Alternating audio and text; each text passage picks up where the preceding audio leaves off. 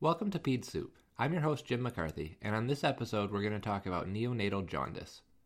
Just about every baby has some level of jaundice, and a good number of them need to be hospitalized. In 2009, Pediatrics published a review of hospitalization trends for jaundice that showed between 2003 and 2005 more than 2% of all term newborns required treatment for jaundice. That's not a huge percentage, but when you consider that there are about 4 million annual births in the US, it adds up to more than 100,000 babies being treated for jaundice every year. You're going to see neonatal jaundice in practice, and probably on your next test, which is why we're here today. Let's start off with why so many babies are jaundiced. Bilirubin is produced as the body metabolizes heme, which is a molecule mostly associated with red blood cells and hemoglobin, but that's also found in myoglobin, cytochromes, and a few other enzymes. The bilirubin then heads to the liver, where it's conjugated into more soluble forms that can be excreted in urine and bile. The bilirubin that's excreted in the bile then gets passed out of the body in stool, although some of it does get reabsorbed and cycles back into the liver and bile through a process called enterohepatic circulation. Newborns are set up to be jaundiced at just about every level of that process. Fetal red blood cells have a shorter lifespan, which, along with the higher hemoglobin concentration seen in infants, leads to higher bilirubin production. Babies who have bruising, cephalohematomas, or other birth trauma are at higher risk of jaundice for the same reason. As their bodies break down the red cells in the hematoma, it's all going to be made into even more bilirubin. The liver enzymes responsible for conjugation also aren't fully active in the first few days after delivery, so all that extra bilirubin isn't getting processed as efficiently as it will once everything is up and running. The bilirubin that does pass into the gut is less likely to be excreted in the stool because of the lack of bacteria in the gut slow intestinal motility, and a few other factors cause newborns to have a higher rate of enterohepatic circulation than older infants and adults. Jaundice from these factors is present to some degree in almost every single baby and is called physiologic jaundice. Usually, it's first noticeable somewhere after the first 24 hours, and levels peak around 3 to 5 days of age. A little later, toward the end of the usual physiologic jaundice window and for a few days after that, breastfeeding jaundice becomes more common all the factors that cause physiologic jaundice start to work themselves out around the five day mark, but breastfeeding jaundice is related to inadequate milk intake in exclusively breastfed babies. Because bilirubin is excreted in the urine and stool, if a baby isn't taking in enough, there won't be much coming out to help clear the bilirubin, and it'll start to build up in the serum. There are a lot of reasons for poor milk intake. Mom's milk supply might be slow to pick up, baby could still be trying to figure out how to feed, there could be a combination of those two or any a number of other factors. But the nice thing is that it generally resolves over time. If it does look like breastfeeding jaundice, the recommendation is to nurse a ton, at least 8 to 12 times a day, to maximize intake and stimulate supply, and then to supplement with formula if needed to keep the baby well fed. The last cause of jaundice on the normal end of the spectrum is breast milk jaundice. This is typically defined as non pathologic jaundice beyond the first week of life, and can be present for as long as 12 weeks after birth. Nobody knows exactly what the cause is. It might be a factor in certain mothers' breast milk that increases bilirubin reabsorption, it could be a genetic variation in the baby, or any of a lot of other proposed theories that aren't important to get into here. Breast milk jaundice is usually mild and doesn't require any kind of intervention, and it is absolutely 100% fine to keep breastfeeding while you wait it out. The bilirubin will improve pretty quickly if you substitute formula, but that's really not necessary to do. The general recommendation is to make sure that there isn't any underlying pathologic cause for the jaundice, and then to wait for it to resolve itself, usually by the time the baby is 12 weeks old. About those pathologic causes you need to rule out. We won't spend too much time on it here because pathologic jaundice deserves its own episode, but I do want to mention a few of the things that are important not to miss in newborns. First and most important, whenever you first check a baby's bilirubin, be sure you check the conjugated or direct bilirubin in addition to the total. Physiologic jaundice, breastfeeding jaundice, breast milk jaundice, and even a lot of the pathologic causes are going to be predominantly unconjugated bilirubin. If your patient has a conjugated or direct hyperbilirubinemia, it is always something you need to investigate more. And if it comes up for a newborn on an exam, the answer is usually to get an ultrasound to look for biliary atresia. Hemolysis is another cause of jaundice in neonates worth knowing about. For babies, it's generally mom's antibodies coming across the placenta that are the problem. The official AAP recommendation is to check a direct antibody test, usually called a Coombs, on the cord blood if the mother is Rh negative or has an unknown blood type, but you often see it tested universally as a way to screen for hemolysis risk. ABO and Rh incompatibility are most common, at least on tests, but any difference in antigens between mom and baby's blood has the potential to cause trouble.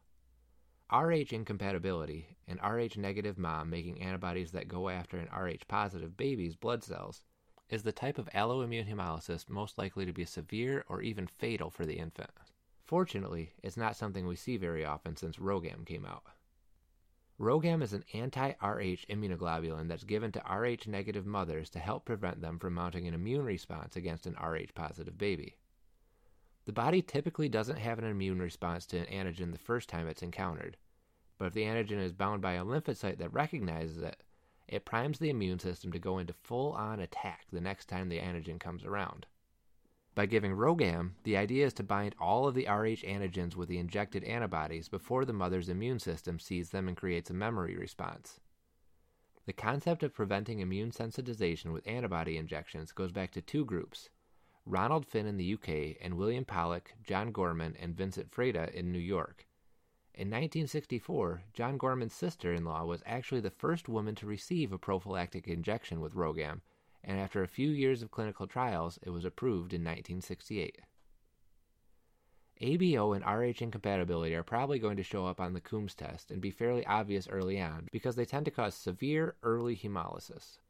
If your patient shows signs of hemolysis a little later or less prominently, doing a full type and antibody screen, like you might do before a blood transfusion, will help identify some of the minor antigen incompatibilities.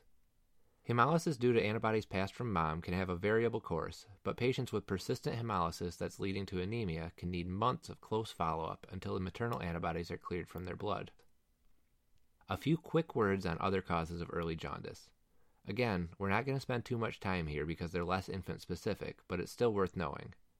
If everything looks like hemolysis, but the usual immune lab testing is all negative, you should consider intrinsic red cell defects like spherocytosis and G6PD deficiency. If your patient has a persistent unconjugated hyperbilirubinemia, Crigler-Najjar and Gilbert syndrome, two disorders that lead to impaired conjugation in the liver, should also be on your radar. Diagnosing hyperbilirubinemia isn't exactly complicated. You check the serum bilirubin, but remember, the first time you check, you always check total and direct to make sure it isn't a conjugated hyperbilirubinemia. Who gets tested has some variability from place to place and provider to provider. Some pediatricians check every single baby before they go home from the hospital, while others only do it for newborns who look yellow or have risk factors, and it all seems to work out pretty well. That brings up another point. Babies who look yellow should have their bili levels checked but visual inspection is not a reliable way to estimate how high the level actually is. You sometimes learn in med school that visible jaundice spreads from head to toe, and that's usually the case. But there is so much variability in how visible it is with different skin tones, differences between observers, and other factors that the eyeball test isn't good for anything other than deciding that a baby should have a lab drawn.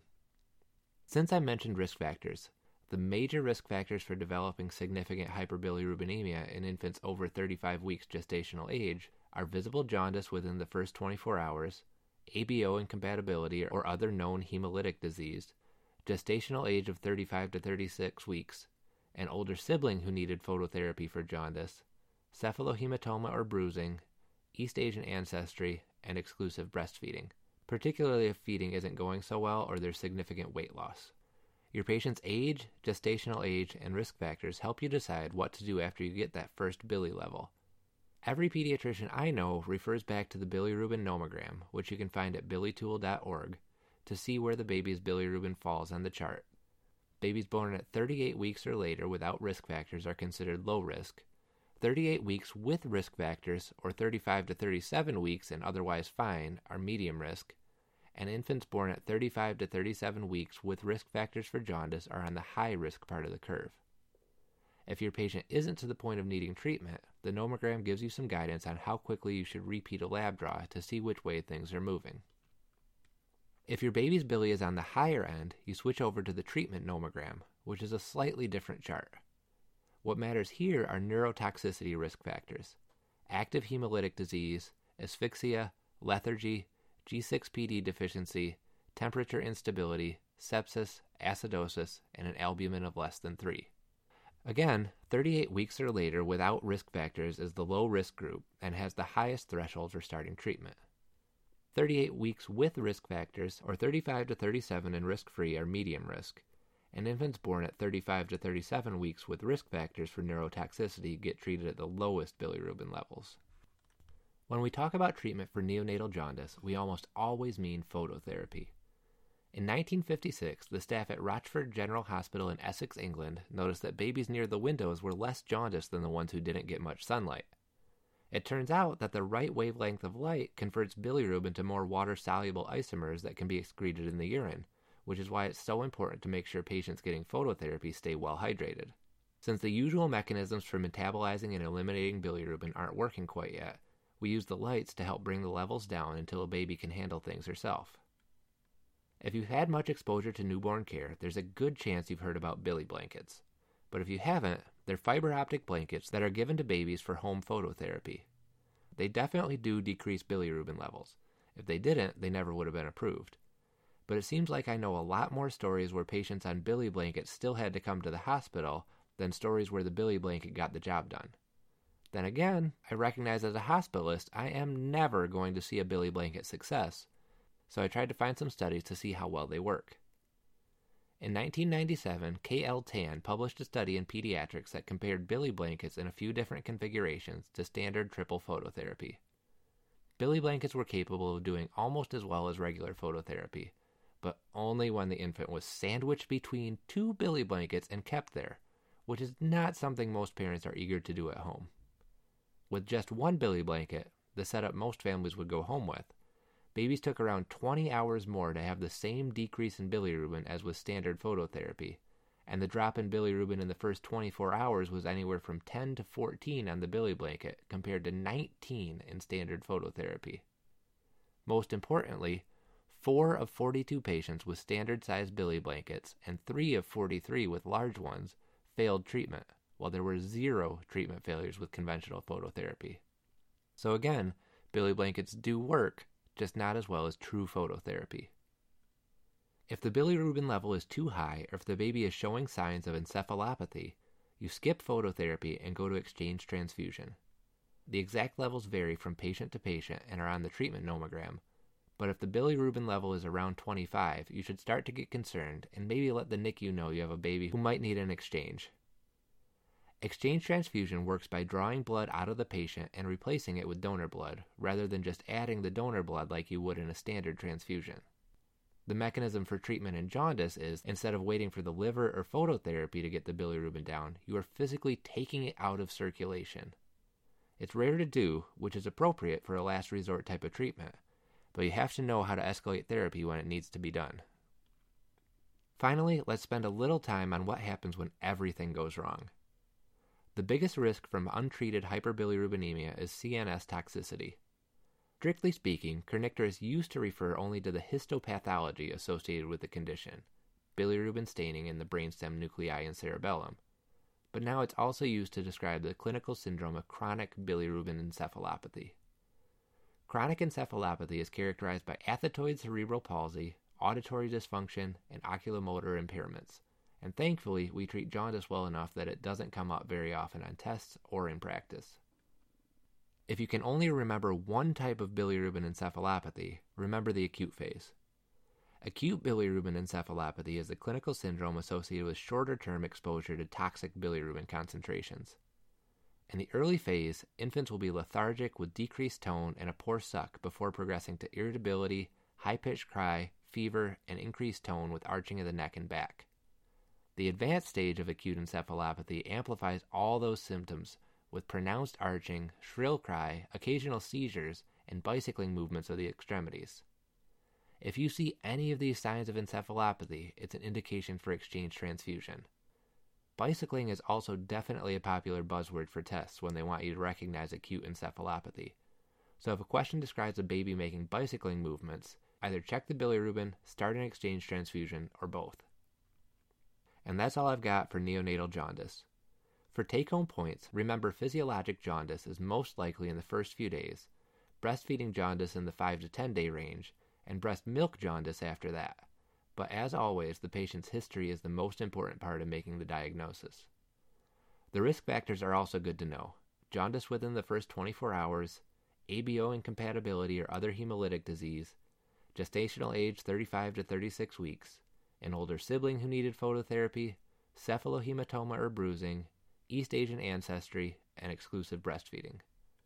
You are almost never wrong to check a bilirubin on a newborn, but make sure the first draw includes both the total and direct bilirubin to rule out the scary stuff.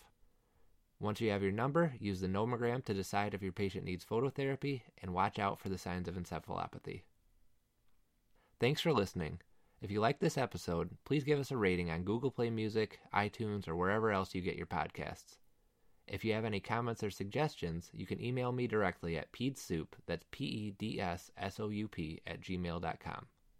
I'm Jim McCarthy, and we'll be back again with more Ped Soup.